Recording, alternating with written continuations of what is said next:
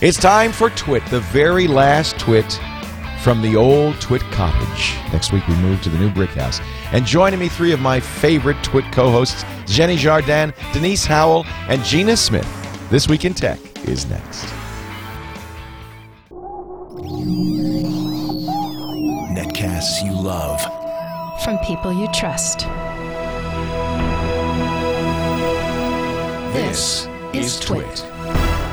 Audio bandwidth for This Week in Tech is provided by the new Winamp for Android, featuring wireless sync and one-click iTunes import. Now with free daily music downloads and full-length CD listening parties. Download it for free at winamp.com slash Android. Video bandwidth for Twit is provided by Cachefly at C-A-C-H-E-F-L-Y dot com.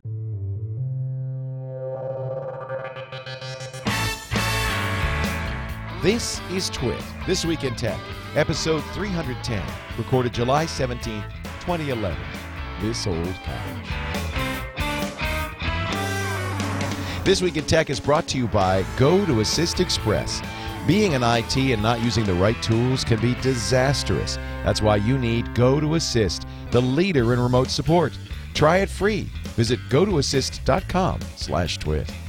And by audible.com.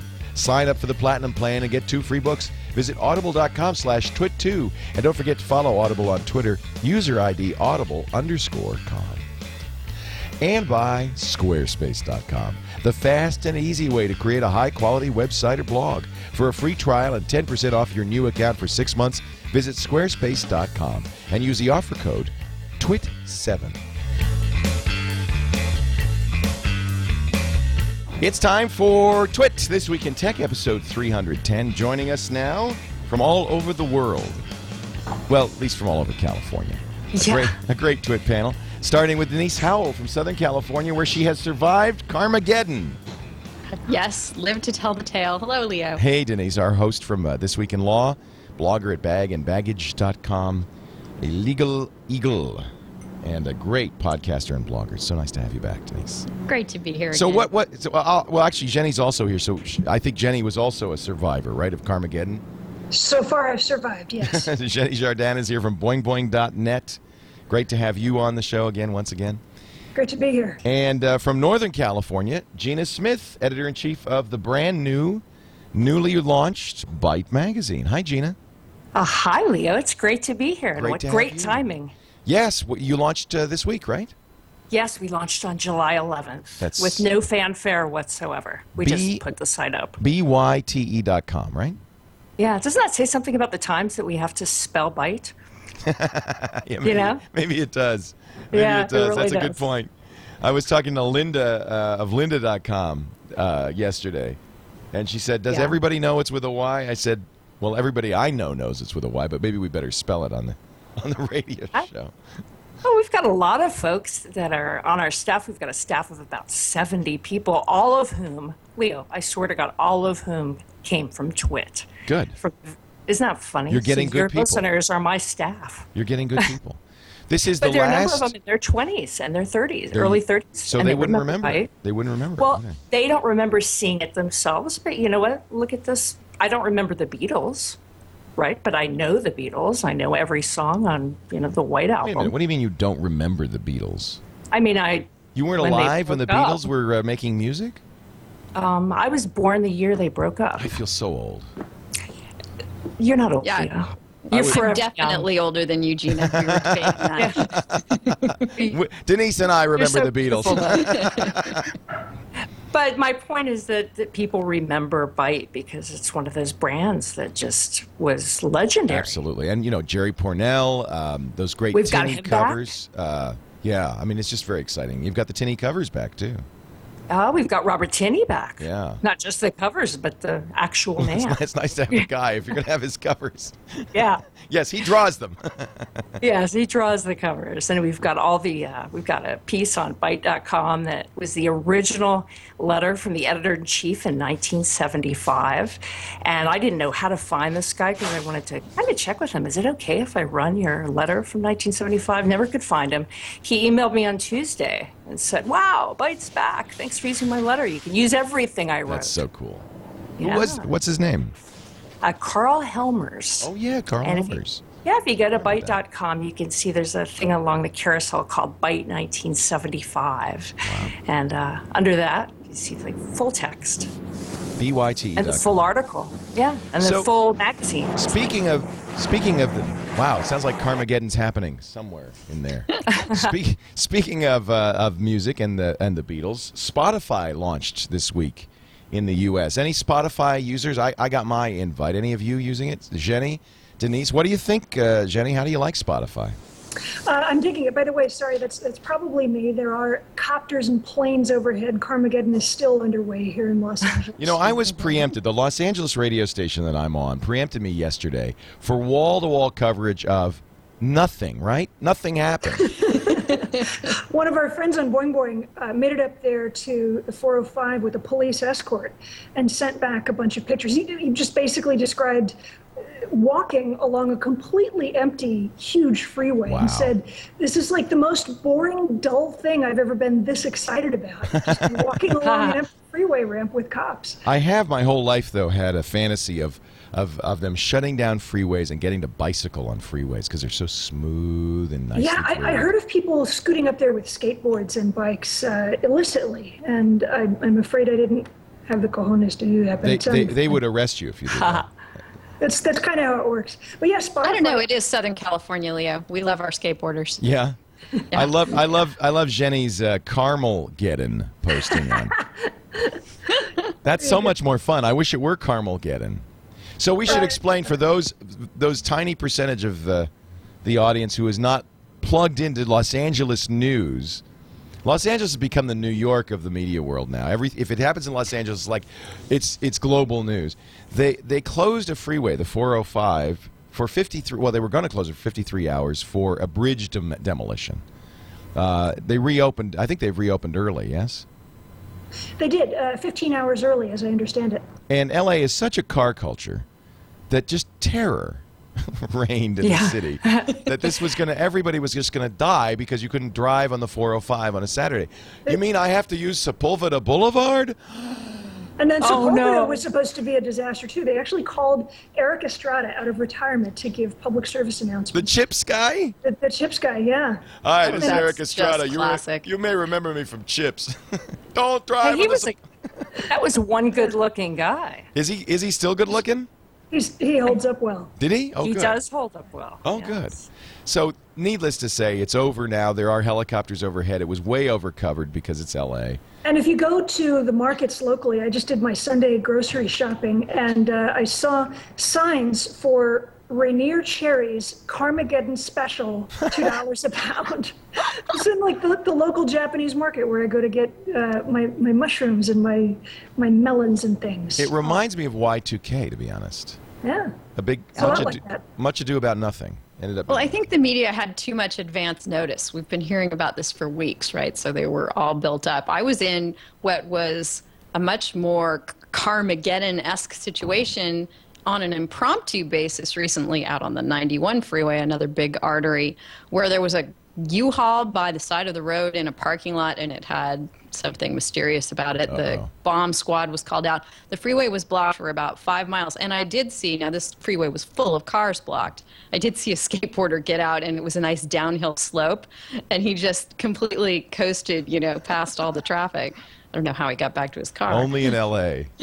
Only in L.A. I love that. Only in LA. I wish I lived in LA. Yeah, well, where it was sunny and nice. But you know, you were talking about Spotify, and it just occurred to me if you don't have an invite, you can go to klout.com, clout with a K, K L O U T.com, and there's an area on that site called Perks that will let you get onto Spotify in the US without somebody inviting you. And I only know that because one of my writers at Byte posted it's not. that. It's not such a closed invite that you can't. Oh, Malik had something like twenty thousand uh, invites that he was giving away.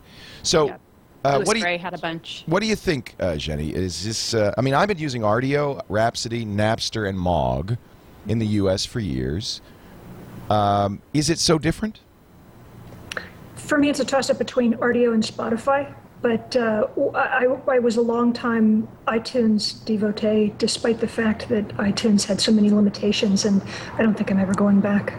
Yeah, from iTunes or Yeah, I, I- I think it's either going to be Rdio or Spotify. Spotify has some kludgy UI issues that, that annoy me, but uh, one thing that I like is that the catalog is really, really deep. I tend to go for obscurities, and I'm impressed. All of the all of the um, vinyl intelligence tests that I ran by it, it passed. Th- yeah, that's actually of interest. They claim 18 million songs, right? It's huge. Yeah. That seems awfully large. I like, I like, and I think this is key. And Rdio does this, but uh, I think Spotify does it very well. This is the desktop client, by the way. Um, it immediately, if you log into your Facebook account, populates your Facebook friends and their playlists. And while it's just limited to Facebook, which I think is a negative, it is kind of nice that I could see all of this music suggestion stuff just kind of instantly. in. It's it's instantly superior to what iTunes tried to do with Ping. I think. Oh, gosh, Ping- yeah. Ping That's is one of so the true. most conspicuous failures. Uh, one of the more conspicuous failures in terms of Apple launches. It, it just never really got better, and in my opinion, it kept getting worse the longer it was out there. But Spotify, uh, the fact that it it integrates with something as popular as Facebook. I, I mean, I'm, I'm not a Facebook user, uh, but you're, you're at least tapping into an established platform where there's a really large user base that's already used to sort of prolifically sharing. Be nice if it did support Twitter, Google Plus, some other social networks. That Yeah. I haven't linked mine up to Facebook yet. What do you get from that? I mean, do you actually get music suggestions or do you see people's Facebook status updates? No, no, you don't get It's a status. So here it is. It's on the right, Denise, of uh, of the screen right now. Uh-huh. And so these are Facebook friends who have Spotify. Only friends who have Spotify. And so uh, let me click on somebody like Cedric Ingrand, who's French, so he's had Spotify for some time. It immediately pops populates it with his public playlists. That's all. Not Facebook updates. Not not crap. Just the music that he has published. Uh, Don McAllister, he's from the UK, and has some pretty bad taste. But he, but now I know. Okay, he loves well- ZZ Top, well dressed man. Okay, actually, that's not. Def Well, Leppard. that- but I'll yeah, show what you you one guys- other thing that really impresses me about Spotify. I'll pick a song, any song, double click it. It starts playing immediately. Actually, I Actually, love that. uh, Yeah, they're that's real kind of proud of that, aren't they? stunning. That it's immediate. It, I don't know how they do it, but that by itself is a huge leap ahead of other uh, music systems. It's true. Also, the, the memory footprint. If you're on a tablet, if you're on um something uh, like a MacBook Air, uh, a netbook, you're not talking about an app that's going to hog so much of the uh, spare memory that you have. Right. Right. What do you think, Denise? You like it? Uh, well, I, like I said, I hadn't linked it up to Facebook yet. So when I I, logged in, there just wasn't much there. And Right. maybe I'm just, you know, there are just too many good options out there for us now. And I'm a couple years past being blown away by this, which I probably would have been if they'd come a bit earlier to the U.S. But uh, now, you know, I mean, they're just with the cloud services out there and. Uh, I have not abandoned iTunes, although it's not my go-to. You know, it's I do so like horrible. It's just so bad. Yeah, It's an Yeah. embarrassment to Apple. yeah, uh, Well- iTunes. yeah. I agree. Well, Uh, certainly iTunes plus Ping is an embarrassment to Oh, Apple. God. There's no questions about that. And Yeah. what's interesting about Spotify is it's this unlimited stream. It's basically ad free. Um, if you spring for the five bucks, right? And it's like you guys I think just even the said, free they they're not going to limit the free one even, which they do. not in, yet, in right? They said not for this year. Yeah. So in Yeah, Europe, you can only listen to twenty. I think twenty. I can't remember what it is. Twenty songs a day or something like that. Yeah, but here they haven't put any kind of a cap on it, which is really exciting. And and what you said about finding, uh, you know, really unlistened to or unplayed on the radio songs. Uh, we had Jacob Lopez, who is in his mid twenties, and he said, "Finally, I can listen to Zombina and the Skeletons." Oh, finally!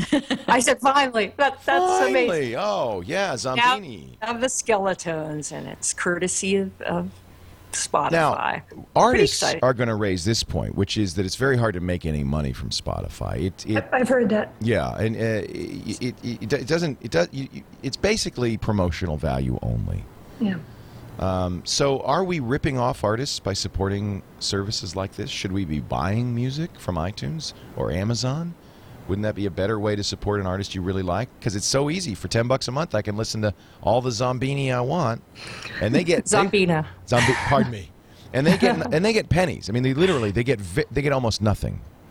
Well, Spotify is tightly integrated with the record labels, right? They are the driving force behind having this service out there. It's their bid to compete in the modern digital world. And I think they'd probably argue to the artists that uh, it's the equivalent of radio airplay these days. Well, exactly, because radio's That's not what doing you any good anymore, right? Yeah. So you got to do something.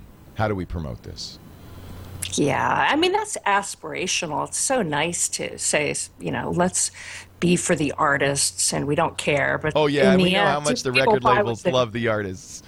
yeah, exactly. That's exactly the point, Leo. I think you There was make. that- I think it's an exciting announcement. There was that week. great uh, infographic which we uh, talked about a few twits ago about how much money. This is from um, informationisbeautiful.net. How much Mm-hmm. money artists earn online for a solo artist to earn a monthly minimum wage in the U.S., which they estimate to be about thousand one hundred sixty bucks. They have to sell 143 self-pressed CDs, 155 CDs on CD Baby, 1,161 record deal CDs. You know, album downloads from say iTunes, 1,229 MP3 downloads. The dot is growing. Here's Yeah. how much wow. you have to have 849,000 plays on Rhapsody. You have to have 1.5 million plays on Last FM. You, you there's no room for the spot. Spotify, at least this is the deal that they had. I don't know if Yeah. this is the deal going forward. 4 million plays per month to earn a minimum wage. Yeah, but Leo, I mean, you remember this. You and I wrote a book together, and certainly uh, my latest book just came out. You, this is very similar to what authors face. We make we make diddly doo doo. I was going to Yeah, remember, remember, you and I figured it out. What It's is this much. per hour? No, it was like we were working for ten cents an hour to create that book. and, and, I, and the reason you, and and the reason you do a book, at least in the computer industry, is more pro, is that promotional thing.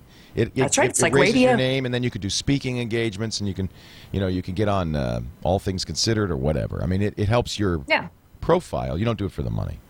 no, you don't write a So book maybe you for do them. Spotify for the profile, not for the money. Yeah, if you're an artist, I mean, you'd be real psyched to be on. If you're Zombina, for instance, I'd never heard their name before. Zombina's and- really happy that we've now mentioned them three times on this show, Exactly. They've got to be psyched. I mean, and they're on at this. Spotify. Right. Were it not for Spotify, none of us would have the name Zombina on our lips. Should I So play? it's a good thing. Well, see, and now this is sad because I can't play a spot. I can't play. Could you go back to playing the that ZZ Top track? Say again.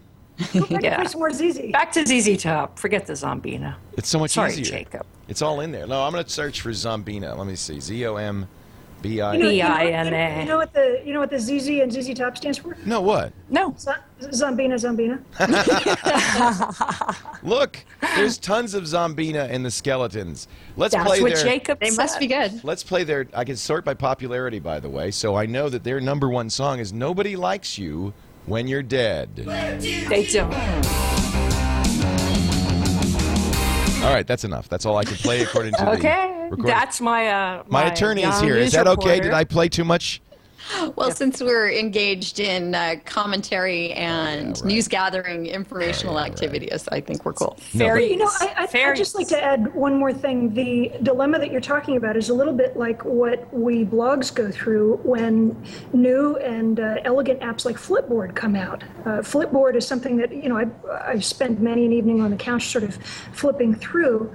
Uh, and it's I've just found out that Boing Boing and our Flickr pool are going to be featured in a, in a really nice way at the sort of front door of the app. And we love that But we see no revenue from it. They strip Right. out our ads. Right. And, and, you know, we're talking to them and, and they have our consent to do what they're doing for the time being. But the idea that they're presenting this and they're, they're presumably, eventually, they're going to be adding their own ads in and giving us whatever terms they feel like after they've built up their user base. You know, it, it, it feels like, uh, on the one hand, you know, we always want more users, we always want new audiences to, to know about us and be exposed to our content. But on the other hand, it kind of feels like we're being taken for a ride. Yeah, I totally agree with that thinking. I mean that that is how it feels for people. It's like you know the when my book was picked up. Uh, this was the Wozniak biography, and it was picked up by the Kindle.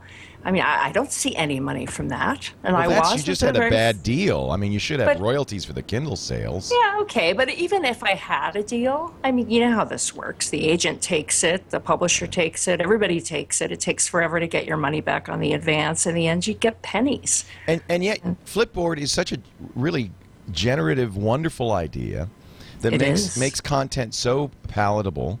It's a great way to read Boing Boing. Um, it's I, I love it. I love the way it looks. Yeah. It is it is to internet content what Spotify is to music. Spotify is so Yeah. much and, and audio. Uh, even with the difficulties that they have, even with the UI problems that those two apps have, they're so much better than anything else that's out there in a big way. Uh, Yeah, and I yet there are other apps. There are other apps that do this, like Zite, uh, who uh, you know people are suing them because they're not reaching out as Flipboard has. I think Flipboard realized they had to reach out to the content creators. So you're Yeah. satisfied from a point of view of Boing Boing. You're satisfied that they're going to take care of you, or I think that's being a little too naive and a little too optimistic. We're happy to be featured. Uh, we we like what they're doing with our content right now, and I think uh, I think I'm safe in saying that we have kind of a wait and see attitude, but but that we're impressed with what a nice looking platform it is. and you can. by the way, I think Flipboard does give you a way as a content creator to block it. Oh sure, but we chose not to do that. Yeah, I you- mean, who right, would right wanna do now, that? So everything that we release Yeah. is released under a Creative Commons Right. uh, license that permits um, non-commercial reuse with attribution. And for the time being, they're not selling ads against our content, so it's it's not a violation. Plus, we're talking with them, and and they have our consent. But you know, it'll it'll be interesting to see how they businessify what they do. Well, and I share your concern. I mean, they're not doing it with podcasts at this point, but I'd have the same problem if. Uh, but that's why we embed our ads so we knit them so tightly into the content that you can't It's get, very smart. you can't get rid of them. It's like watermarking. Yeah, if you want the show, you're going to get the ad. Speaking of which, let's take a break and come back. We're going to, you know, I want to talk about Netflix because that's really raised a furor. Ooh, uh, and yeah. with their what what some say is a price increase. I might I might dispute that, but let's talk about it in just a second. Before we do, though, I do want to talk about our friends at Citrix who make a great product for the IT professional. If you're doing support, software support, IT support, maybe just mom and dad, grandma and grandpa support, you got to know about GoToAssist Express. I've been using it since they were called Expert City, which was 10 years ago during the Tech TV days. This is the greatest thing ever. And Citrix, you know, they know how to do remote access, 128 bit SSL. It's cross platform, Mac or PC, and they've added features that support pros need. Unattended support, really important. Very easy for your supportee. You can't, you don't want to spend time supporting the support tool. So all you have to do is send them a link in an email. If you're in a chat, you give them a link. This is what I did to my mom. She clicks the link. It's a Java stub, very quick to load. You say, "Mom, just click allow when you see the allow." She says, and then I'm in, and I'm fixing her computer, and she loves it because she can see the mouse move around. I can chat with her. I can explain what I'm doing. Um, it is the way to speed things up. Eight sessions at once. So pros will like that because you can start a scan or an install and move along, so you don't have to wait for it to finish.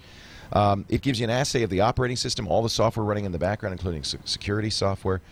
You can share your screen with them as well as uh, look at their screen. I could just go on and on, but you know the best thing to do is try it free. Just go to their website, go to assist.com slash twit. G O T O assist.com slash twit. And you have 30 days absolutely free to try this and all of the great features. Uh, Citrix has really put together the best remote support app. I know there are other choices out there, but there's no reason not to try this. It's free, and I'm, I'm except that I should warn you, you're going to get hooked. It's the best. GoToAssist Express. Go to assist.com slash twit. You thank him for supporting twit, and you see I knitted that so carefully into the body of it that nobody will be able to extricate it. We also are Creative Commons attribution share alike non-commercial. I think that's the right way to do content. Xeni, I'm Agreed. curious uh, uh, about Flipboard. Do you see any sort of value add coming back from them? Did they give you any more sort of uh, detailed statistics than you could get otherwise just by someone using a browser? No.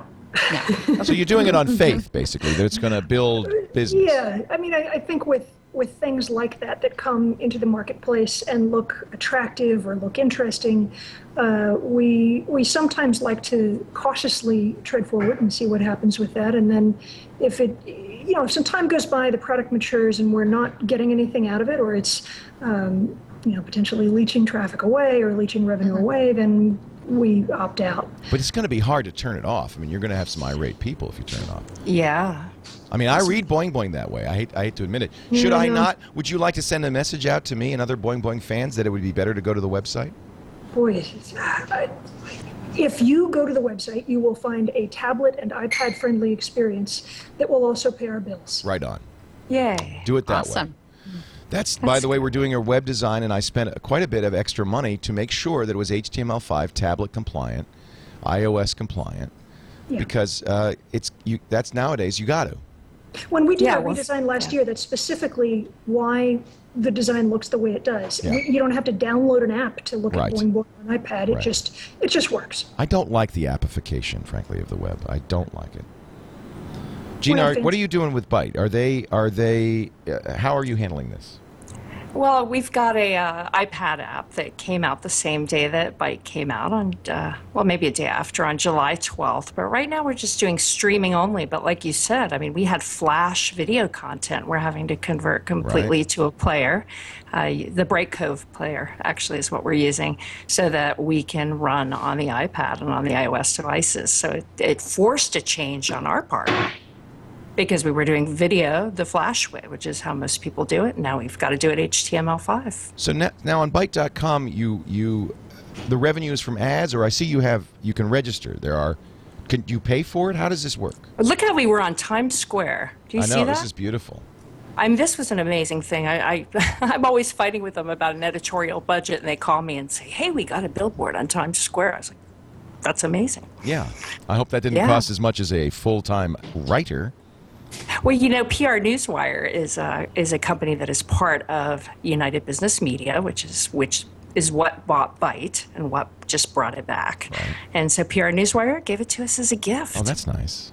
I couldn't believe it. I was like, that, that's a nice thing. Really, does But lion look like uh, lamb chop from uh, Sherry Lion Lewis? looks just like lamb chop. that's how I envision lion looking. If it ever Arr. comes out. So a lot of videos. You're doing. Uh, Byte's going to be video videos. Is that right? Lots of video, lots of photos. I mean, there's a, probably a terabyte of data already on Byte.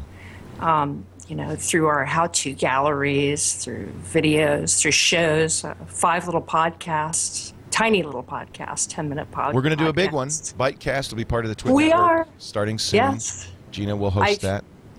with Jerry Pournelle. Really? Is Jerry going to be a regular on Bytecast? He wants to be a regular, That's and awesome. I'm happy to have him. That's I mean, he's already filed two columns. I this love is a man Jerry. who's 77 years old. Oh And uh, his column was tremendous when he came in. And I think the best sentence of the whole week on Byte was Jerry Pournelle's sentence that said, The tablet wars pass like dreams. I, thought, I don't know what that means, but it's lyrical. They're evanescent. It's their evanescence. Yes. Yes. But Jerry Pournelle is back and he's psyched and he's sending me tons of he's, email. he's the name. I mean, when you say Byte Magazine, he's the name everybody associates. Us old farts, anyway. on Chaos Manor. Chaos Every- Manor. That's what got me, really got me started in in thinking in terms of uh, uh, covering technology from the user point of view. He he cre- he was the first to do that. Say, I'm a user first, last, and always, and this is going to be a column by a user about being a user. That was different. That was unique, and I think great. That's what Jerry is all about. Yeah. And if you look at his column, he says, you know, I'm trying to, you know, get a hang on of ebooks here, and you know, here's my experience with the Kindle, and you know, it's, it's that's what Jerry is all about. Like, you know, his big library with all those books behind him, and now he's going I love that totally electronic. Well, good. I love library. We too, don't know exactly when Bytecast is going to launch, but we'll let we'll let you know. It'll be in the next month or so. We'll uh, be doing it uh, right from the. Have new- we signed a deal yet? Yeah, yeah, we got a uh, deal. I just can't. I don't know exactly what. The business. I'm the last people- one to know. No, it's the business people is handling that right now. We'll let them figure that out. But I think we do have a deal. It's just a question of uh, waiting till we have a studio for you. We're, you know, this is the last twit we're doing from the original Twit Cottage. We're going to be moving. You, you've been here, Denise. You've been here, Gina. have. you ever been to the cottage, uh, Xeni?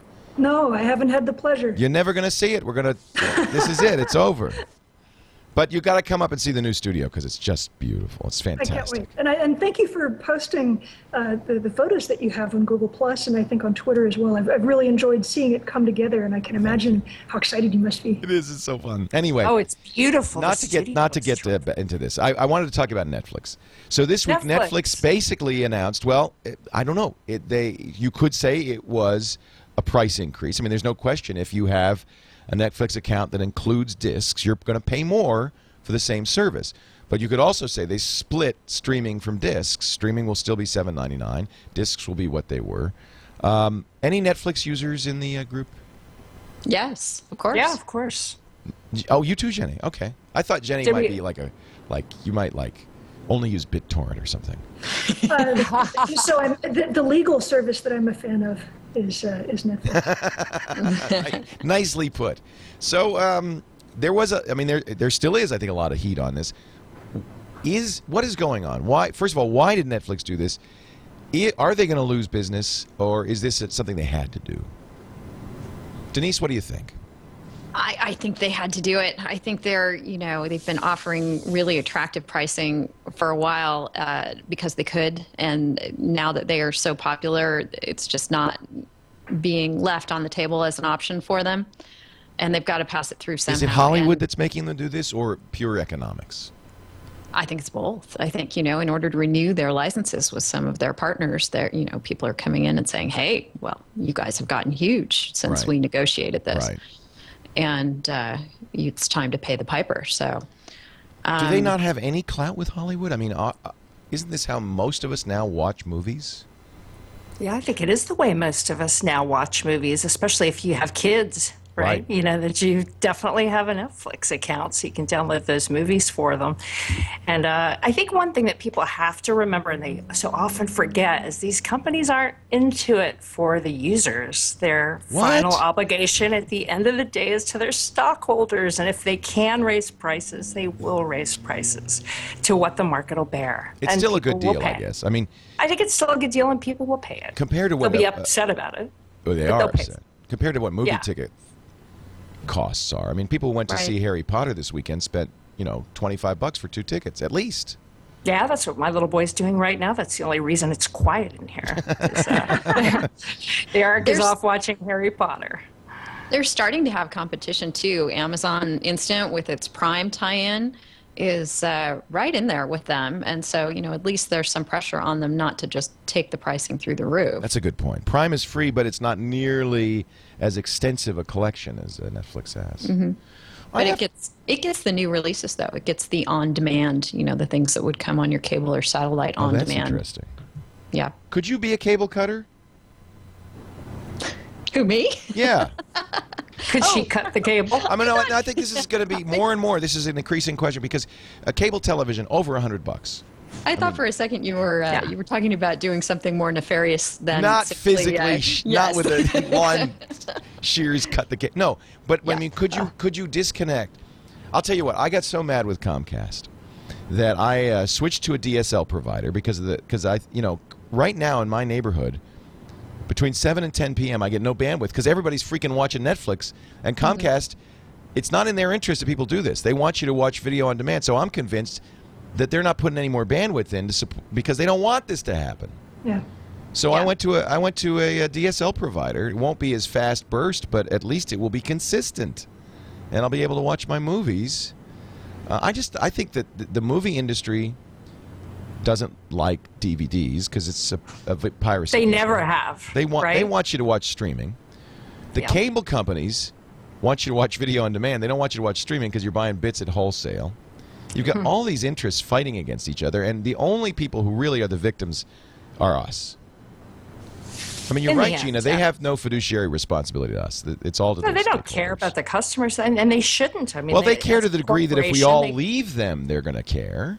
Well, that's what I was going to say. If you if you're mad about this, you should vote with your dollars, change your service, and you know that's the only way that the companies will respond.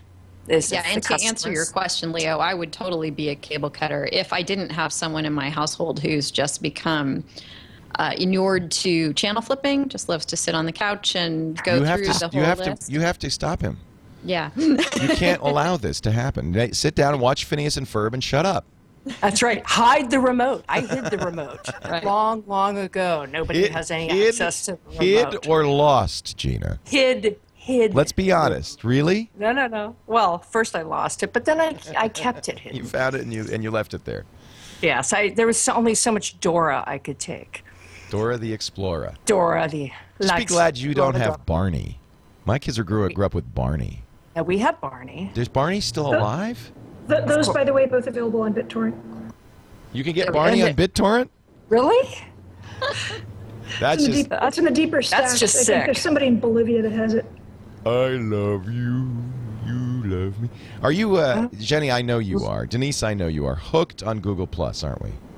Yeah, I like it. Um, I cut the cord with Facebook. I don't know. I guess it was about a year ago, and it's interesting to see another very, very large country. Excuse me, very, very large company with a, It is a very, country. You're right. very, a very, with a very large user base uh, come into something like this as right as they've gotten it from from day one.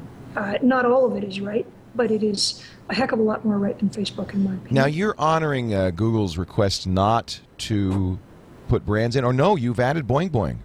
Yeah, just for kicks. We're also talking with the people at Google Plus who will be rolling out the proper way for brands to come online. And, uh, you know, whatever they tell us to do, we'll do to, to get Boing Boing in there appropriately. Yeah, but for right now, uh, It's kind of hard Laugh- not to. Laughing, Laughing Squid is doing it. We have to. Yeah. Well, I don't know, Laughing Squid, but even Ford, uh, a lot of people are doing this, and it's hard not to.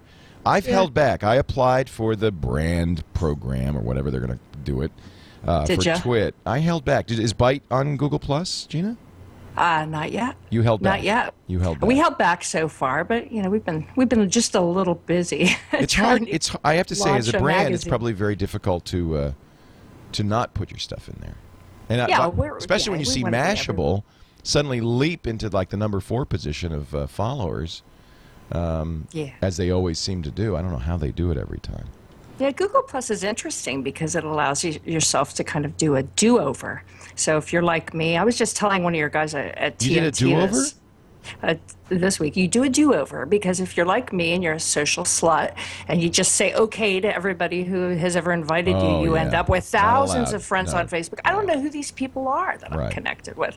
Now I can maybe try again with Google Plus, or maybe try that. To not do this ever again. So you're not going to do. Google You're not going to make the same mistakes on uh, Google Plus that you made. No, on I'm going to be a little more selective this You're not going to be a time. See, social slut, huh? You know, it's No. just, it's all about the animated cat gifs. I got to just tell it like it is here. It's all about the what? Animated cat Yeah. gifs. Uh, yeah. You Yes. seem to post a lot of those.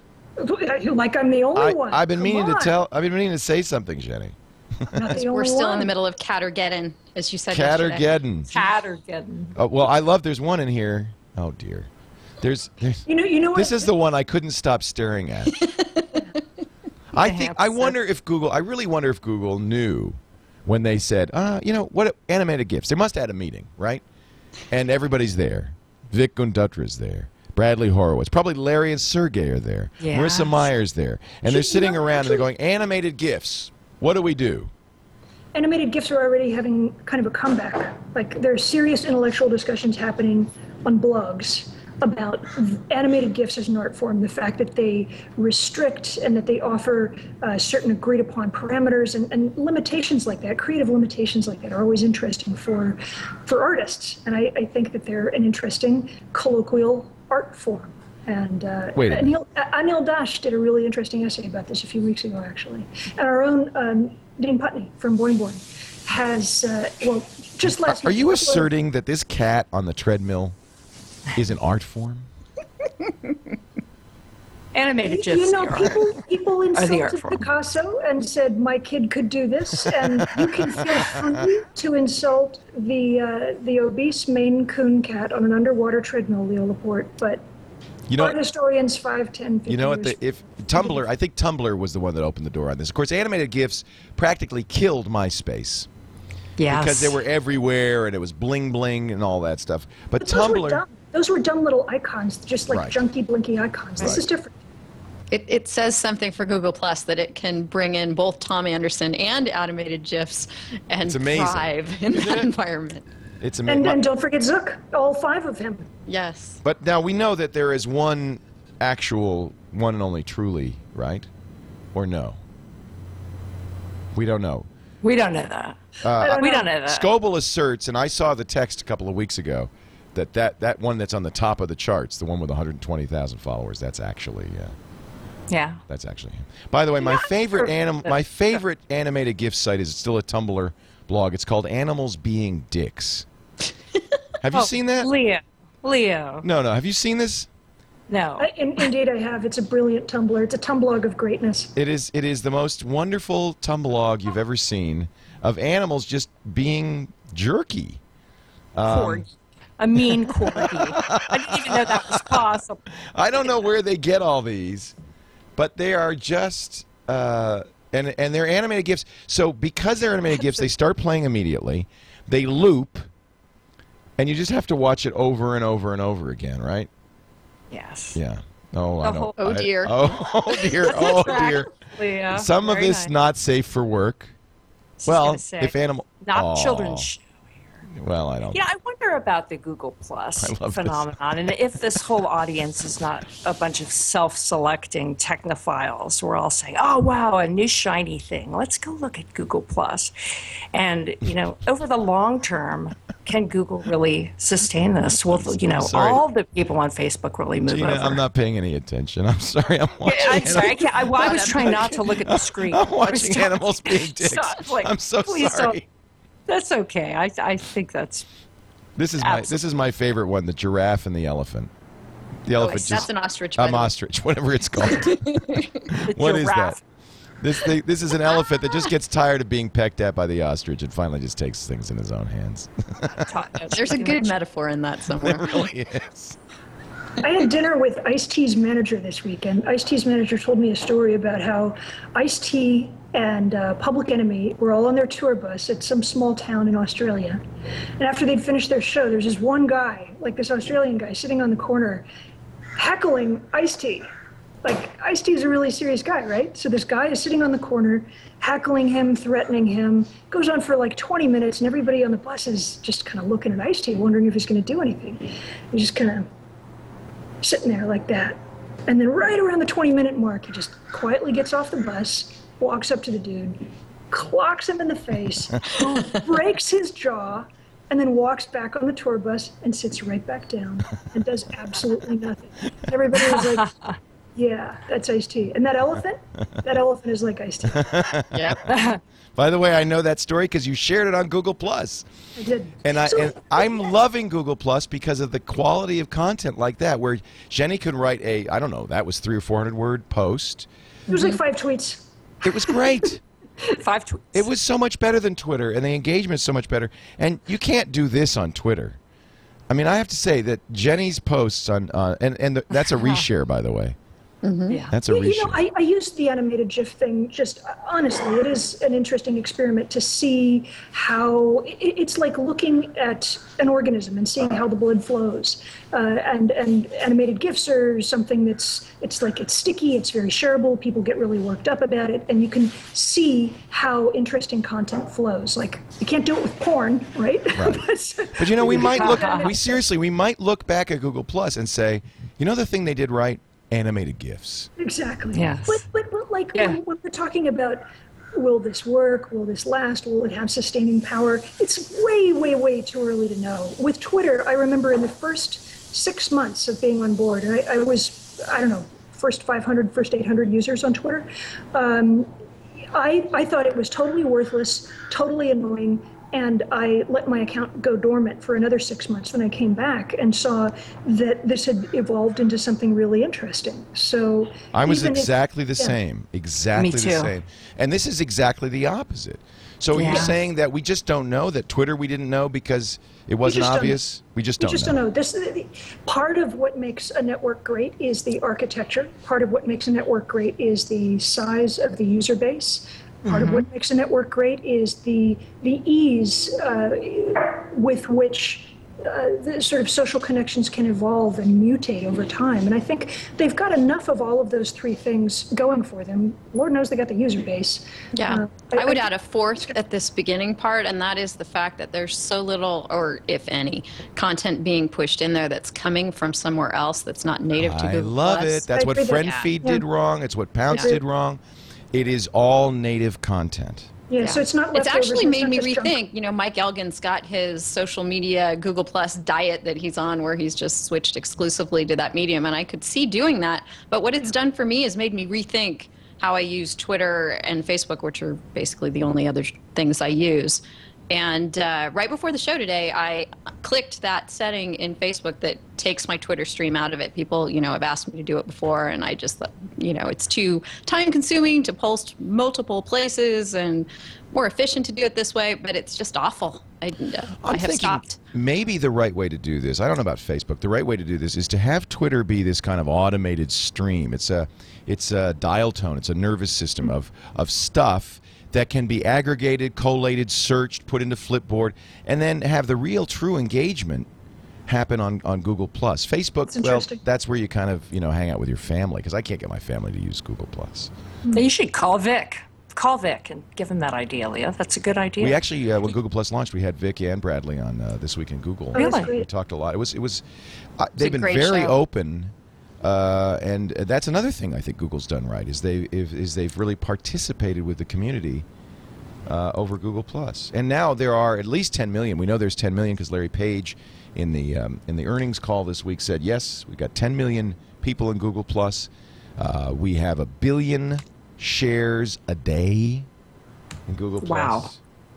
Actually, That's amazing. and they, and he posted, by the way, notes from his earning call in his Google Plus stream. Crazy. So uh, It is crazy. they're eating their That own dog awesome. food, as they say. Well, Silicon it's called dog fooding, Yep, right? dog and they've, fooding, have yep. they? Pro- is it the? Is it Facebook that has prohibited Google Plus use, or Google that has prohibited Facebook? Well, use? Facebook's done a few Or is it both? antagonistic things. They Both. they kicked a guy out for advertising on Facebook. That's right. That he That's come come watch me on Google Plus. They banned that ad. They've also turned off. Uh, I, I've been told uh, the porting of Facebook. The, the only way you could get your Facebook stuff into Google Plus was to go to Yahoo first with your Facebook contacts, and then from Yahoo into Google Plus. And apparently they've turned that off as well. I have, I can't verify that, but I've been told that they turned that off as well. So It's very interesting. What I heard is that uh, at, over at Google, all these employees for Google Plus are heavily incented with bonuses to make sure that Google Plus works. not just Google Plus. The bonus structure at Google this year is tied to Google's success in social for every right. single person at Google. So it's pretty Yeah. clear that this is a high profile, high importance. Yeah, and Google has failed in terms of face, uh, social networks in the past over and over. So this is what their fourth or fifth attempt, uh, really coming forth, and I, I think so far so good. It's This, looking really this good. ain't no Whether buzz. Say no what? Yeah, this is no, No buzz. buzz. This isn't Google Buzz. It's it's you know certainly much better and looks like it has a lot more staying power than Google and to your Buzz and so to your far. to your point, Xeni, I loved Google Buzz. So Hmm. I didn't, you know, I immediately grokked that and said, "Oh, that was great," and that died. So Have any Now, of you you guys say- spent some time on uh, doing Hangouts? I really like the video. it's pretty chat. cool. I like it. Yeah. People at once. It works better than Skype. Yeah. And we could Yeah. actually do that at work. We could all open a hangout and just sit around so we don't have to talk to each other at work. So my question is, for Google Plus, does does it have to be necessary for some percentage of Facebook people to just dump Facebook and switch over? I don't or think is that's going to happen. because I don't think it's going to happen either. I think Twitter continues, Facebook continues. It's just one more. So you've got LinkedIn for your professional network, you've got Twitter, you've got Facebook, and then That now is an you've awful got lot, isn't it? That's an awful mean, lot. It's an awful lot. I mean, is there really room at the table for a fourth? I mean, right now it's all exciting, but I'd like to see it in six months and see, you know, what really happens with the bulk of users, or is it just a self-selecting small group all checking it out, excited about the animated gifs, et cetera? Right. And uh, you know, in six months, let, let let's see, Vic. We also You know? might assume that Google has a, a few other tricks up their sleeve, right? I mean, this there may be I- more to come. That's more right. Hangout Yeah. style stuff. For instance, go ahead. Sorry, go ahead, Leah. No, you go ahead.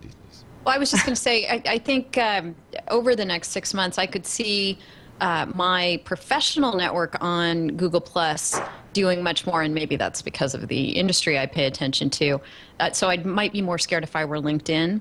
Uh, which I've never really used or found a use for at all. It's like basically a resume posting service. Right. Exactly. I don't get yeah. it. Right. With with more of you know the family and and people who are not in the technology world old friends staying on facebook but but gradually i think moving over to google plus too and using it in parallel because of the way that google plus brings people in once you add them to a circle and and also because of the buzz it's getting You know what I like most about Google Plus so far? No stupid games. Yeah I don't think they'll No do Farmville Games. Do you yet. think they'll There's- put games on there? I don't think they're going to do games. You know, they might, but just the fact that it works and that I don't have to go through so many layers of crap Yeah. to get to what I I, agree want. with you. I agree with you. Yeah, I agree with you. They had games in uh, Wave. You know, they had little uh, plugins you could play chess and stuff in Wave. So maybe they'll do something like that. I hate. I, I don't want to see that. I think conversation. Keep it about conversation, and and, and animated cat gifs. Uh, Yeah. Google, by the way, did have a very, very good quarter. Nine billion dollars uh, in uh, in uh, revenue uh, for the quarter, up thirty-two percent year over year. Um, they're obviously doing quite well. Thank you very much. Did you see Steven Levy's book? Did any of you guys Yeah, read Steven Plex. Levy's book? Yeah. What'd you I- think? I love the book. I thought, well, I like, like all of Steven Levy's work. Oh. He's such a great reporter and what a good writer. But uh, you really get a feel for what it's like to be part of that juggernaut. Well, and there's Google. and there's the new Google book by uh, um, Oh gosh. William James had a word for this, the tip of the tongue syndrome. yeah, it's You know, called you can't- Getting Old. Being old. No, gonna it's, say.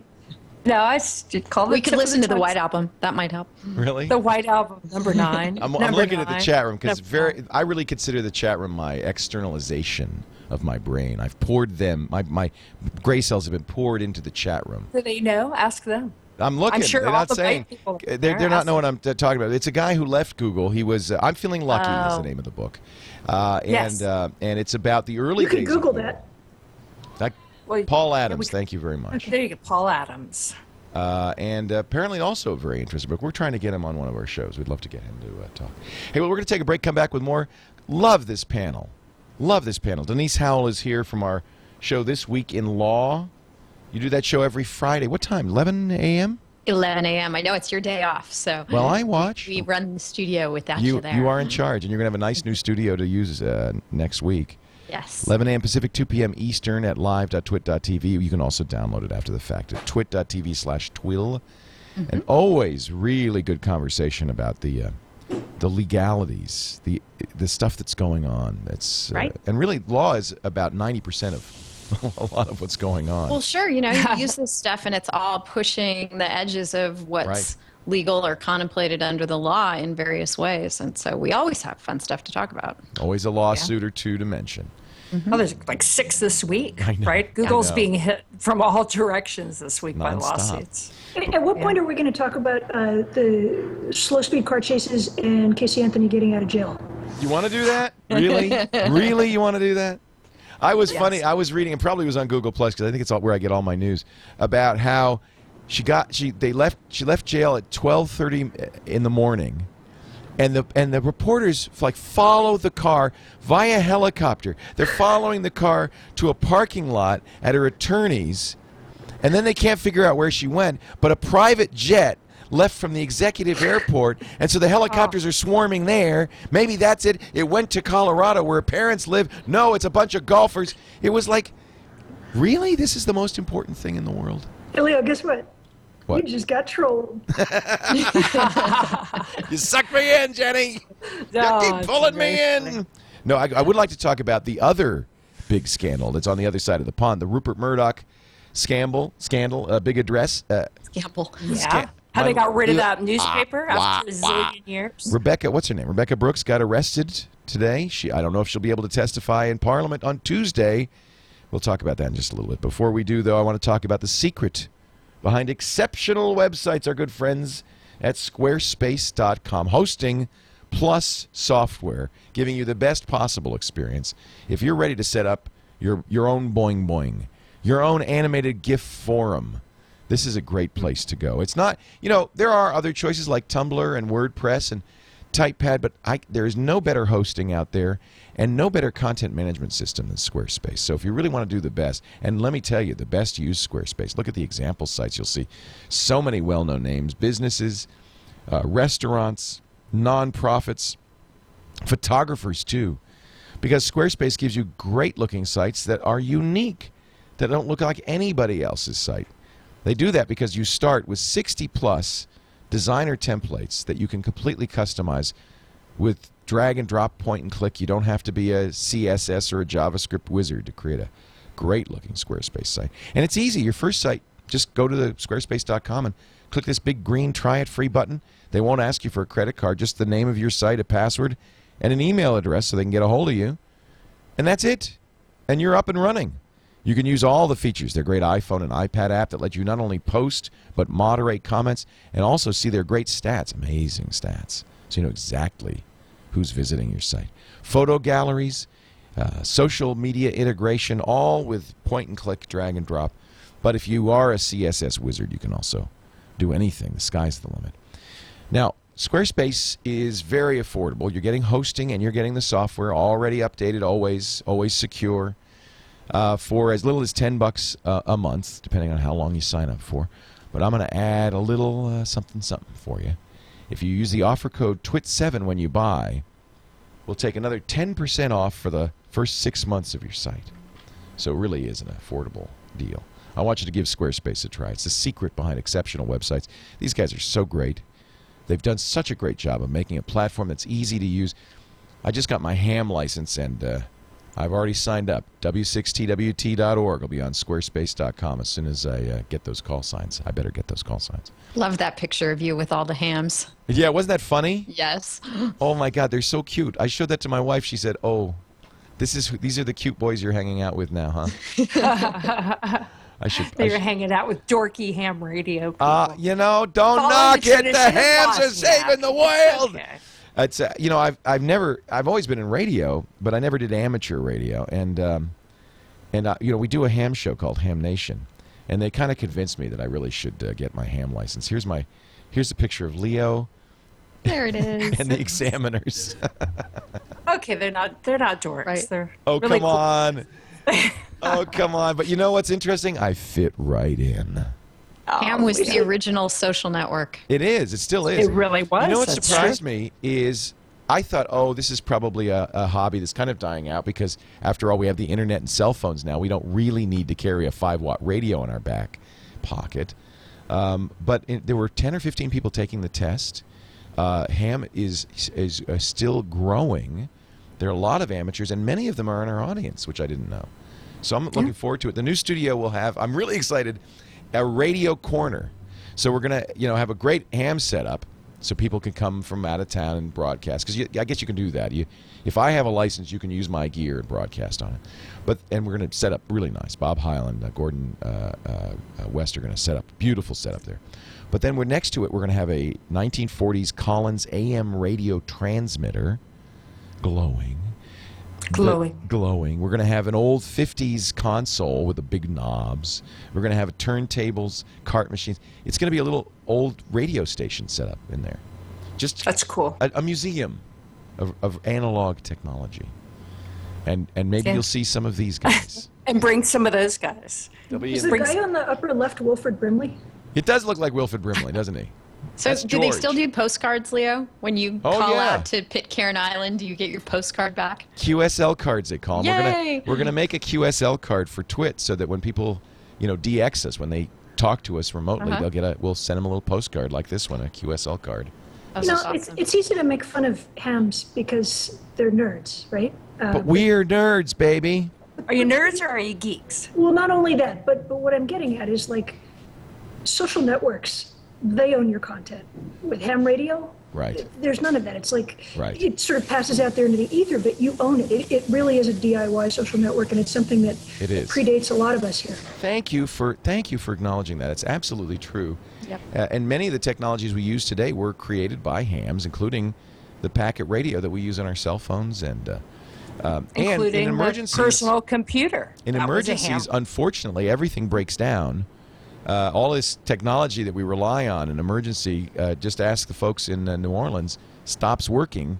And Yeah, I was going to say, like when when when the shit goes down, Google Plus is not going to save your. is butt. not going to save your true. bacon. and It's even really like true. seriously, even even Twitter relies on certain things being stable in terms of connectivity. When when shit really hits the fan, Right. ham radio will save your butt, and you will thank these people that you are mocking as dorks now.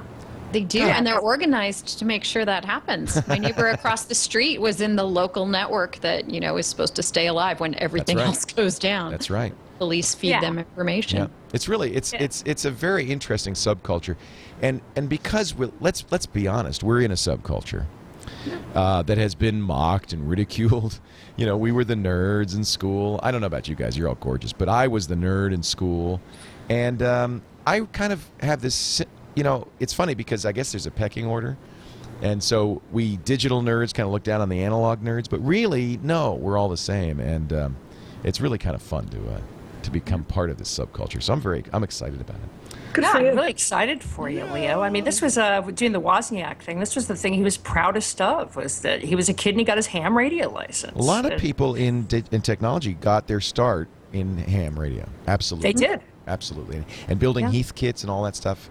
Heathkits. That's, It's were the all maker revolution, but 50, 30 years ago. You know, Pre Yeah, and I think- Androids. pre If pre. you're into crypto, you've got uh, Right. Morse code to Right. learn, and Well, and there's a lot of data. Actually, I didn't know this, but I got a radio that uh, does all sorts of data stuff. Anyway, well, I don't want to go on and on, but the, but it's it is a very interesting uh, group of people, and I'm very excited about it. I thought it was interesting what, what Jenny said about you know like if you need help, social you know social networks aren't going to save you. Uh, the founder of Twitter is being interviewed by somebody from the New York Times, and God, I can't think of her name. She's the the real liberal columnist that uh, always used to take down Bush so hard. But anyway, she was interviewing him and said, uh, "Tell me why on God's earth would I ever use Twitter? If I was in trouble, how would this help me?" And he said, "Well, you could type in help." Four, five characters. Help! Help! Bang. Help! people have done that. It actually has happened. Remember, people have been arrested and tweeted as their last, you know, as they've been hauled off to the, you know, the, the Yeah, my, my, my point uh, earlier was more to the fact that if, if the communication networks that we rely on for uh, regular access to services such as Twitter, if they fail, like they would after a catastrophic earthquake or a tsunami or Right. a big hurricane, Right. that's where the hams really, really become valuable. When, when phone lines, cellular networks, and internet are gone, that is what is going to literally save your Absolutely. Absolutely. And and frankly, it is a house of cards. Let's face it. It- Yeah. As robust as we try to make it, this is not. You know, it, this is not that robust. Hey, let's talk. Yeah. Let's put let's put Denise Howell to work a little bit here. Attorney, counselor, judge finds this is a little scary. HTC guilty of infringing two Apple patents. Does this mean Android is in trouble? Does this are they going to get an injunction against HTC that keeps HTC from shipping phones to the U.S.? Well, this is just one of the bigger pieces of how Android's in trouble, right? Uh, because Android is just sort of a Swiss cheese of these patent and licensing issues. Uh, because at bottom, it's this open source endeavor based on Linux, right? And so everybody, now that it's spreading, and what's our other story here today? 550,000 Android activations per day. Yeah, spreading Yeah. is right, like a Yes. wildfire spread. Yeah. So you know, it, everyone wants to and can try and get a piece of that pie, and so we see it coming at them from all fronts. We've got Oracle, we've got Microsoft, we've got Apple, you know, and not just going after Google with Android, but this one, you know, Apple versus AT, HTC. Uh, and Nilay Patel, as he is wont to do, has yet another definitive post unpacking this such a good International. Trade Commission ruling and, and basically, you know, throwing a bit of water on all the panicky coverage of it. It was an adverse decision um, against HTC, finding that uh, two of the 10 pa- patents asserted uh, had been infringed. But uh, this guy is just the first stopping point in the ITC's decision making process. It then goes to the full six member panel. And so there's still a long ways to go in this. But uh, I really encourage people to go and read Nilay's po- post if they're fascinated by the details of all this over at this My HTC, in his post, one of the things he notes that HTC does say there are alternative situa- uh, uh, Mm-hmm. solutions in place uh, for this problem, as if they have Plan B. Right. What would which, that be? know, uh, well, I, that's a really good question. I mean, I guess they're going to have to have functionality that doesn't rely on Android as in its current iteration, right? That they actually have somehow coded around this. Um, which, you know, again, another piece of this being an open source operating system, I guess you can do to some extent. Um, This makes me so mad. I understand Apple needs to do this, Mm-hmm. but I just, um, I don't know. In my heart, it makes it just makes me mad because it feels like Apple just, just do your best. Let Android do its best and let the best product win. Um, on the other hand, Steve Jobs says, "Hey, we like competition, but if somebody uh, is going to steal from us, we're going to go after them." what that- are the patents exactly? I, I saw that there were two that were held up, right? One was one had to do with um, Denise. You've got to help me here. One had to do with your clicking a phone number or I'll, I'll read. anything, You want hi- you want me to anything read highlighted. it to you? I'll yeah, read it's it to you. paragraph I've two read of Eli's that. post. It's a Yeah, system. I- oh, the two patents. The first There's two of them. Patent 5946647 describes a system of data detectors that can parse data, recognize known structures, and take action upon them. Patent All right. 6343263 is a patent that describes a modular system that enables different types of data to be processed in real time. The point being, these aren't trash can clicking an icon. These are fundamental underlying technologies That everybody does. that everybody uses. everybody uses both of these technologies. So, what are the possible workarounds? You know, that's Denise, a- does the ITC have to look at that? Do they have to take that into consideration, or are they just ruling on whether this is question. original or not?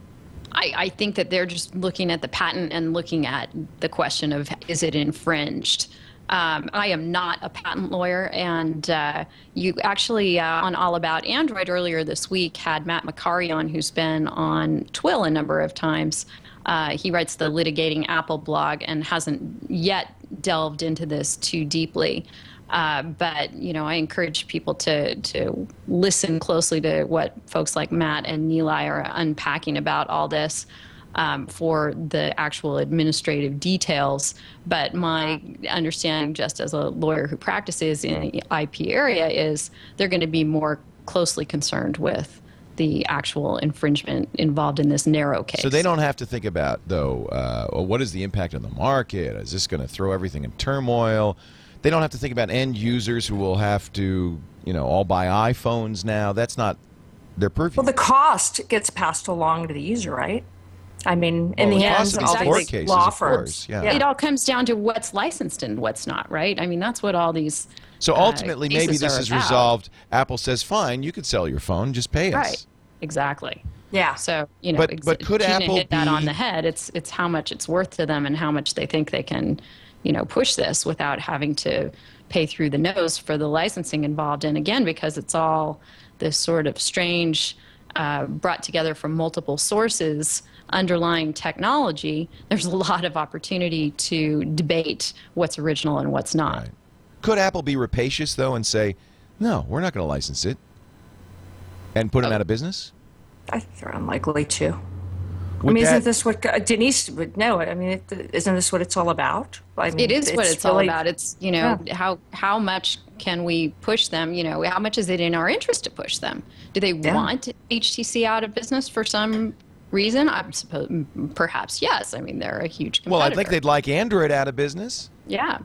Well, they'd probably rather have the licensing fees. I mean, how did Microsoft get so rich? Was licensing DOS all those years? I mean, it's all you get. You have just a steady stream of income That's true. from licensing.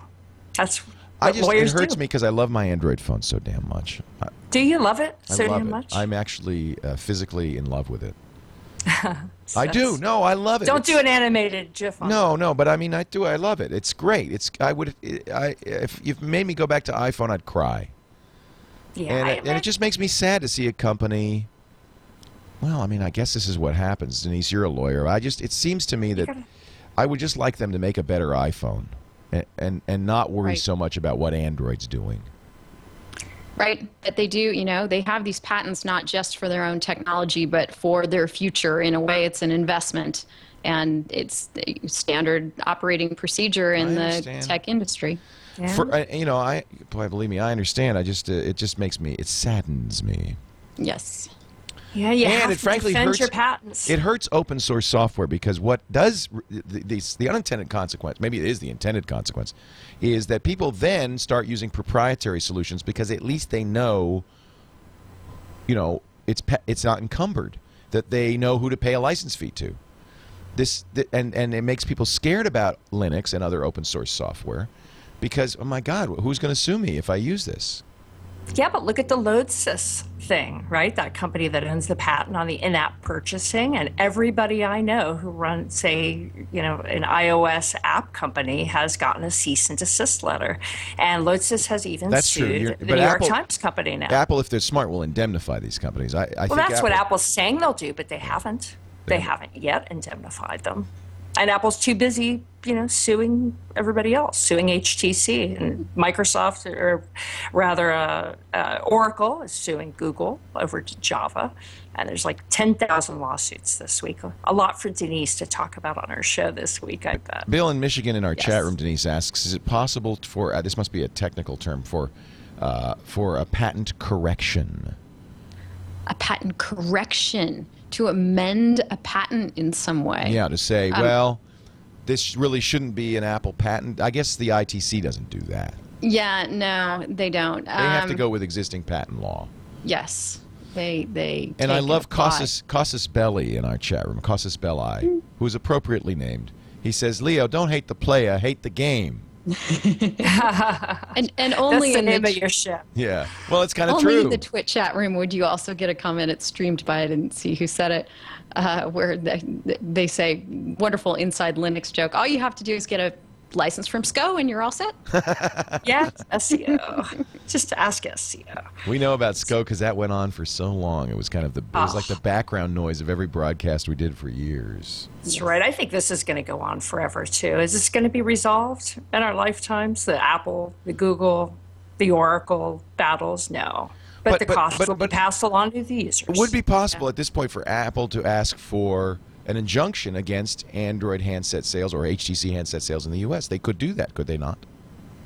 Yes, They can ask. ask for it, and uh, that it's it's sort of the the big hammer you know, that could come down. Exactly. That's the ITC does have that kind of power to uh, ban sales. So um, that's why these things That- are that's not scary and worth following. Right. That's not the next step, but it's a, it's a conceivable step in this process. Yeah. Uh, you don't get damages from the ITC. You get Injunctions. injunctions. You get market share. You get market. Yeah. You you Now, how much? I mean, is there a, is there then a backlash from the community saying Apple, you suck? Maybe there is. No, people love Apple too much. You can't say anything negative about Apple. I can't. They come hammer you. I love. you love don't this. believe it, You haven't been in our check out comment threads recently. Say again. You haven't been in our comment threads recently, clearly. It is it is a vicious battle between the uh, Apple lovers and the Apple haters. It still rages. Leo, do you remember we used to play taps anytime we uh, the word Apple was mentioned on our radio Well, that was show? when Gil Amelio was running the company, and I was right to do so. You were right to do so. Who Remember, knew? we had a button, Who a knew tap Steve? Who knew Steve would come back? I didn't know that. If I'd known that, maybe I wouldn't have played taps. I want to talk to you a little bit about a great column uh, in the uh, Wall Street Journal by Ben Rooney. Women and Children First: Technology and Moral Panic. He's actually uh, quoting Genevieve Bell, uh, director of Intel's Interaction and Experience Research. Well, I want to talk about that in just a little bit. The moral panic that society always goes through when there's new technology. And who is it that suffers first? It's the women and children.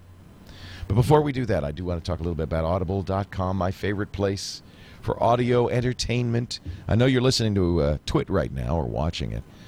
But there are times when maybe you don't want this blather about technology. You'd like to listen to a great piece of literature or enjoy a sci fi novel or perhaps get ahead on the Game of Thrones. Maybe you want to read Clash of Kings before uh, next fall. That's where Audible comes in handy. There are, you know, nowadays we're so busy. Who has time to read anymore? Uh, but there are plenty of times when you could read if you could just, you know, listen. You couldn't hold a book, but you could in the car or at the gym, cleaning house, walking the dog. I listen to Audible books in all those times. In fact, I sometimes I'll walk the dog three or four times a day just so I can catch up on my Audible reading. This is that book I was talking about, actually. I'm Feeling Luckily. It's not Paul Adams, it's Douglas Edwards.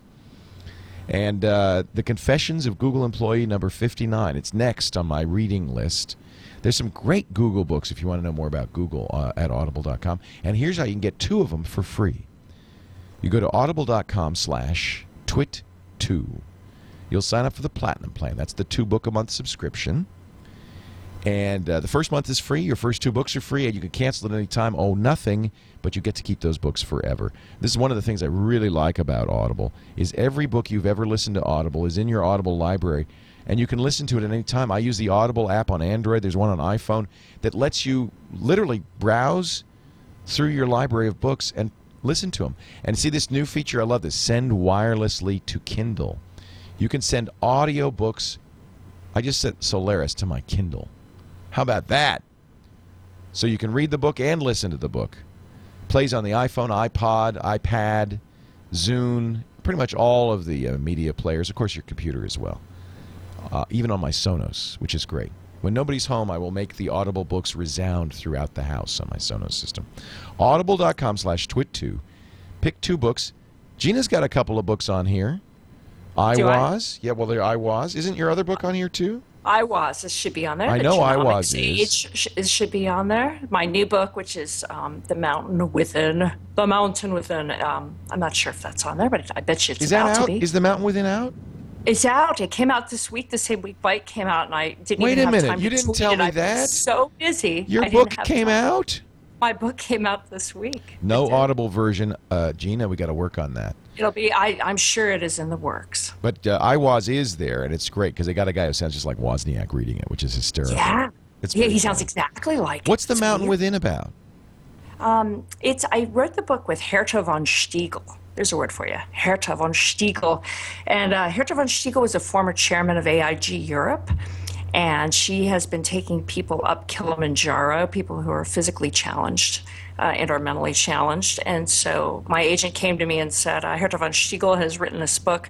Can you write a bunch of leadership lessons attached to this? Oh, how So you know, it's like plan your your journey, you know, deal with, you know, criticism. Don't stay too long at the top is the final lesson in the book. Uh, So it's a business head- book. That's awesome. It's a business book and it's an adventure book, and it's. Uh, I wrote it for Herta, and uh, Well, I think if you looked on. Amazon, I don't even think my name's on there for some reason. It's a typo, but you, you're you. not a ghost, though. I'm not a ghost. I don't. You're ghost. not a ghost. You're a real, honest to God writer, co author. Ghosts are writers too, but I. I mean, it's just for writers who need to eat. They're ghosting imaginary writers. deal. Yeah, exactly. Yeah, because you just know you can't say you wrote. So we'll book. give you two books. We'll give you Douglas Edwards, the uh, I'm Feeling Lucky, and iWoz. How about that? Both Oh, free. Although I have to say, if you start browsing around, it's gonna be pretty hard to uh, to, to limit it. Get those first two books. Start listening. A world of wonderful literature awaits you. Audible.com slash twit two. Oh, Ann Patchett. I love her. She's got a new novel out. She's great, I loved her. What was the one where they uh, they're holding the people hostage? and it's like this the Stockholm syndrome. Yeah, I loved it. Yeah, that was one of my favorite novels ever. Oh. They've got all the people held hostage, and they uh, they're in like Venezuela or Peru yeah, or yeah. something. Now I can't remember How the name of the book. My favorite book. I can't remember the name of it. I will look that up. online. I'm gonna do it. I got the Google. What's the name of that book? I'm I sure was it's on Audible it- too. Bel Canto. Because an opera, an opera singer is in that. Yeah. That's right. There's an opera singer, and she gets in with one of the uh, kidnappers and teaches him how to sing, and it's a beautiful book. That should be on Audible. Let me just check, because that would be fun to listen to. What a I great probably, book. you know, if I've read a book, it's because I listened to it on Audible. In the last 10 years, that's the only books I, you know, so this is another one we could recommend. Yeah, there it is. Love yeah, I was this book. University of Iowa after the dot com crash for the summer taking a novel course, and they recommended that everybody read Bel Canto. It's beautiful. Yeah. So So I loved this column, and I thought since we have three female panelists on here, it'd be great to ask you what you thought about it. I don't know if you read it in the in the Wall Street Journal, but it's the the issue of the word of moral panic. Genevieve Bell says we have had moral panic over new technologies pretty much as long as we've had technology. since the since fire and the wheel, and uh, and it's always she said played out in the bodies of children and women. It, she says, look at the pushback about electrifying homes in the U.S. She said, if you electrify homes, people said you'll make women and children vulnerable. Predators will be able to tell if they are home because the light will be on and you will see them. Railway. Could you see them before with the with a lantern in the window? not. Or the railway smoke coming out of the chimney? Railway trains. Women's bodies are not designed to go 50 miles an hour. Their uteruses will fly out of them. That's the quote of that article, by the way. Whoosh. Whoosh. I There it just think it's goes. fascinating. There's an animated GIF for you. Is this Uterus is flying out of women and railroads. is this Oh. uh, I mean I, I, think I for hate sure it when that happens. for sure I hate it when that happens. Me too. Me too. Like if today will be a successful day if my uterus doesn't. No, I do out. remember though. We thought that man could not, or woman, or children could not go faster than say 30 miles an hour because it just your body would scramble, would turn to jelly or whatever. But uh, I think this is happening right now. Don't we blame? Don't we? Whenever we want to regulate the internet, we say it's for the children. Protect the children. It's child pornography we're trying to save. I don't know if women are blamed anymore. I don't know. Yeah, I think it it's does- certainly. Go ahead. it, it does seem to be the, the leading justification for turning things off or clamping things down that go more broadly, of course, than the, the immediate concern. The first pushback, she says, is going to be about kids. Is it making our children vulnerable to predators, to other forms of danger? We will immediately then regulate access. Um, I, ju- I just thought this was very, uh, very interesting. And we're, st- and I we're mean, still doing it. I mean, there's no question that there's always a huge societal panic every time there's a new Right. technology. I mean, you remember who are all those people that were screaming about the internet when it first started? I that this is the show of not being able to remember people's names, and that guy started an entire movement against the internet uh, in the late Oh, yeah. '90s. Dear, what was his name? Uh, I don't remember, but I do. I dimly remember. do you remember that guy? We had him on the show once, Leo. We did? And he was saying, yeah, we did. We had him on the show. Why did we weird. dignify him? Because it was like the hot thing to talk about. He was saying, "Oh, if the internet comes out, people will stop reading." You know, Not Andrew it actually Keen. happened because Not now Andrew you all Keen. listen. I was going to say that sounds that sounds suspiciously like Andrew Keen Who and I think other of I think Andrew has backpedaled quite a bit on his. He was the guy who said the cult of the wrote the book The Cult of the Amateur, which he said all these am he's so British. All these amateurs, they're just flooding the world with bad crotch videos. That's why we had a war with you guys. that's, why, that's why we We're we're a not, nation of amateurs. All of those cat Makes them look gifs. I can't take it anymore. But there was a book that came out a couple of years ago that was about the telegraph, and uh, the, the whole book was about how people were freaking out because Victorian suddenly there internet. was Yeah. the Victorian internet. You remember Yeah, the name of the yeah, book? yeah. Finally, somebody remembers something on this show. today. So Hotmail has uh, Microsoft has responded to all. To, apparently, there's a rash of people hacking Hotmail accounts. So Microsoft's response: they now have a button on an email that says, "My oh. friend has been hacked." this is the fix. You get an too email from your friend that's obviously from a bad guy pretending to be your friend. You now have a button you can push that literally says, "My friend has been hacked." That's hilarious. Yeah. What genius came up with that? Unbelievable. It sounds a bit like my friend is a communist. Right. You know, are we Turn going to have in. congressional hearings about Turn him in. My friend is, he's a red. That's very funny. Um, My uh, friend has been hacked. That's the best they can come up with because all their employees have left to go to apparently Google They can't fix it, so we're just gonna. or Apple. Yes. Yes, they can't fix it. I think we're scraping. We're scraping the bottom of the barrel of the stories here, so uh, just apologies. Well, you didn't talk about the new tablet from Amazon. Okay, let's talk about. That's a good story. Now, I thought it was. A It's a rumor. We don't know for sure, but Amazon reportedly making a nine-inch tablet running Android Yes, color. It's an, it's an Android color tablet. It's not much of a rumor. I believe that uh, there's has the anybody at Chinese Amazon- manufacturer came forth and said, "Yes, we're designing it." So, But nobody at Amazon has admitted this. Yeah, well, I I, don't- mean, they didn't deny it, and as all reporters know, when you don't deny it, that's It a must be yes. true, huh? Must be true then. So what do we The think? new Is Amazon Amazon- going to be a big player in the tablet market? Is this going to? I mean, tablets are not selling. The only tablet that sells right now is an iPad. Everything else is a you know distant second. Can Yeah, Amazon turn that around? Maybe it's like the Kindle 3 or the Kindle 4 or 5. They just add a whole bunch of functionality and leverage the market they've built there. But one of the things that makes the Kindle so good is that it's not color, that it's e-ink, right? I mean, if you make it a color tablet, then then it's just another um, bad iPad clone, or no? I agree. I mean, I, I think it's really hard for these tablet wars to, to get going because the tablets that have come out have been so bad. You've got that playbook, which um, has one redeeming feature it's camera and it's video camera. Oh, and it's, the playbook really is good. terrible, terrible, But otherwise, it's awful. right? terrible. I And bought the one. HP touchpad. I actually paid five hundred dollars for that piece of junk. And it does. And the bridge just came out, right? The ability to. Oh, it finally came email. out, so I can get it came email out on it this now. week. Yeah, now you can have email after you paid five hundred dollars for it. The HP touchpad is out now, and uh, we've got a tester, Brian Burgess in Minnesota, who is my executive editor. He's been. He says I want to like it. I want to like it too. I do but too. But I hate it. Yeah, apparently the Yeah. under underpowered and Yeah, underpowered, thick, heavy, big, fat. I mean, you know, they all have a better camera than the iPad, but they're not going anywhere. Any of how these about tablets. this? How about this? Here's a story. Sony's got a new tablet too. I, I mean, I just? I can't get excited about it. I, I think it's the iPad through the end of the year. Then maybe. Maybe. There's no apps. How about this? Yeah, a woman publishes a book filled with. This is what you should have. this. Is what you should have done, Gina. I was thinking, why didn't I do Why write a book when you could just take 12 years of personal text messages? it's called Text Me Up. Tracy Mobley, Moberly has taken 10 years of her texts and she's made it a novel? I don't All right. Well, you know, there, there, what is, there was I'm a telling book. you, I'm scraping the bottom of the barrel. I got So nothing. Yeah, she's but- publishing other people's texts as her book? No, it's her. No, her own. Oh, her own texts. no, So ev- you're right, Denise.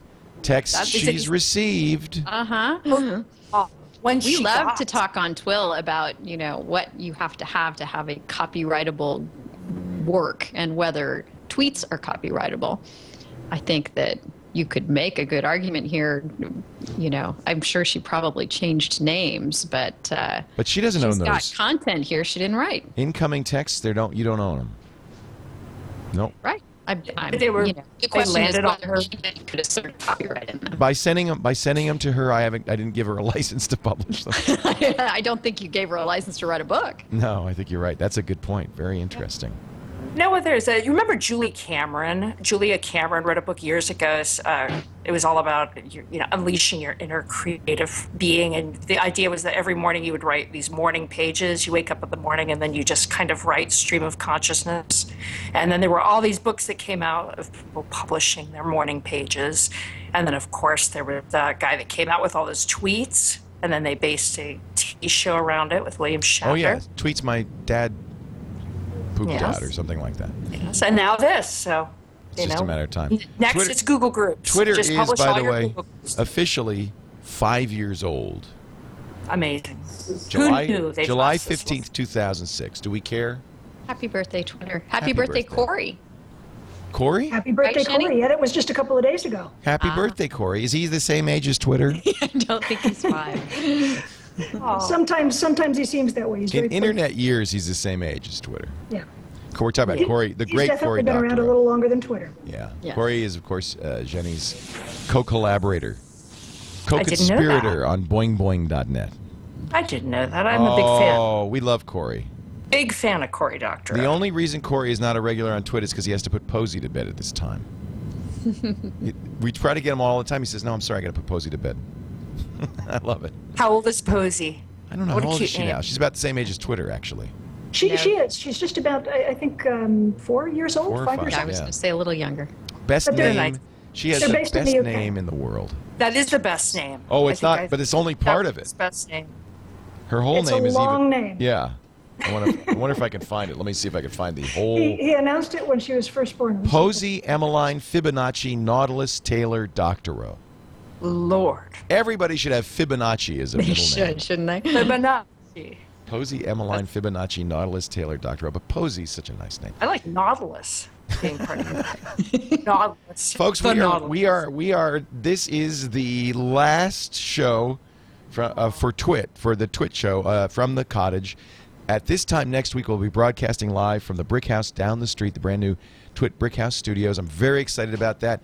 There is still time to get a brick on the wall of honor. We, have, we are selling bricks to help raise money for this incredibly expensive product. You can get an 8x4, you can get an 8x8, you can get your logo, whatever you want. Go to bricks.twit.tv. There, I've plugged it. It helps us a lot. And actually, I got to tell you, when you come in the door and right there in the entry lobby, all of these bricks with all of these amazing, you know, thoughts, wishes in memory of, it's just really inspiring and really exciting. It really gives you a sense of the Twit community. So if you are part of the Twit community and you want to participate and help us build our uh, brand new facility, bricks.twit.tv. Everybody should read Boing Boing religiously because it is the best and should follow Xeni It's. Jardin on Google Plus. I'm still on Twitter too. One of, and Twitter, why not? One of the things I like about Google Plus though is you just use your real name, so it's easy to find Yeah. people. You Yeah. don't have to say at Xeni or anything like that. You just Xeni Jardin. She's on Google Plus. It's easy. Look for the animated cat gifs. You can't miss it. you can't miss it. Xeni, thank you so much uh, for uh, watching, uh, watching, Been a participating. Yeah. I don't know what I've, you- I've also been watching. watching and listening. We appreciate it.